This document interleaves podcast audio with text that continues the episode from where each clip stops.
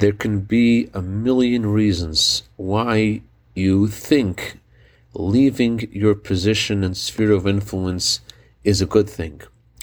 But does that outweigh God's vision for you and why He put your soul in the place that it's in right now? Good morning. I want to share with you a handwritten note that the Rebbe gave to a rabbi who was considering leaving his position. I'm going to paraphrase from the Hebrew.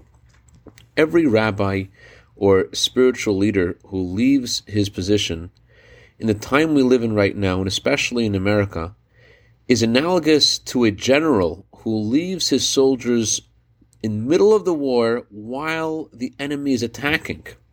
On the other hand, when you make an effort for the benefit of many people, those many people have many, many merits. And their merits assists you to be able to be successful in helping them. As you write in your letter clearly how you were successful in helping the spirituality of your community.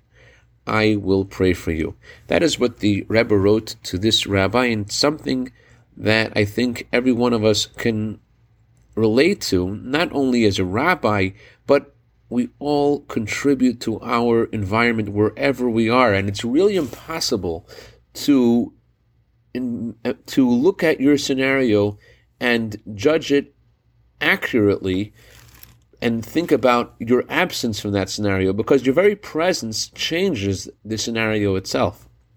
Something to consider before leaving where you are. I dedicate a minute of Torah today to the neshamis of two great Torah giants who just passed away, Rabbi David Feinstein and Rabbi Jonathan Sacks.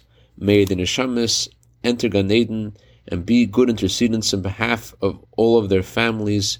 B'seich Klal Yisrael. Have a wonderful day.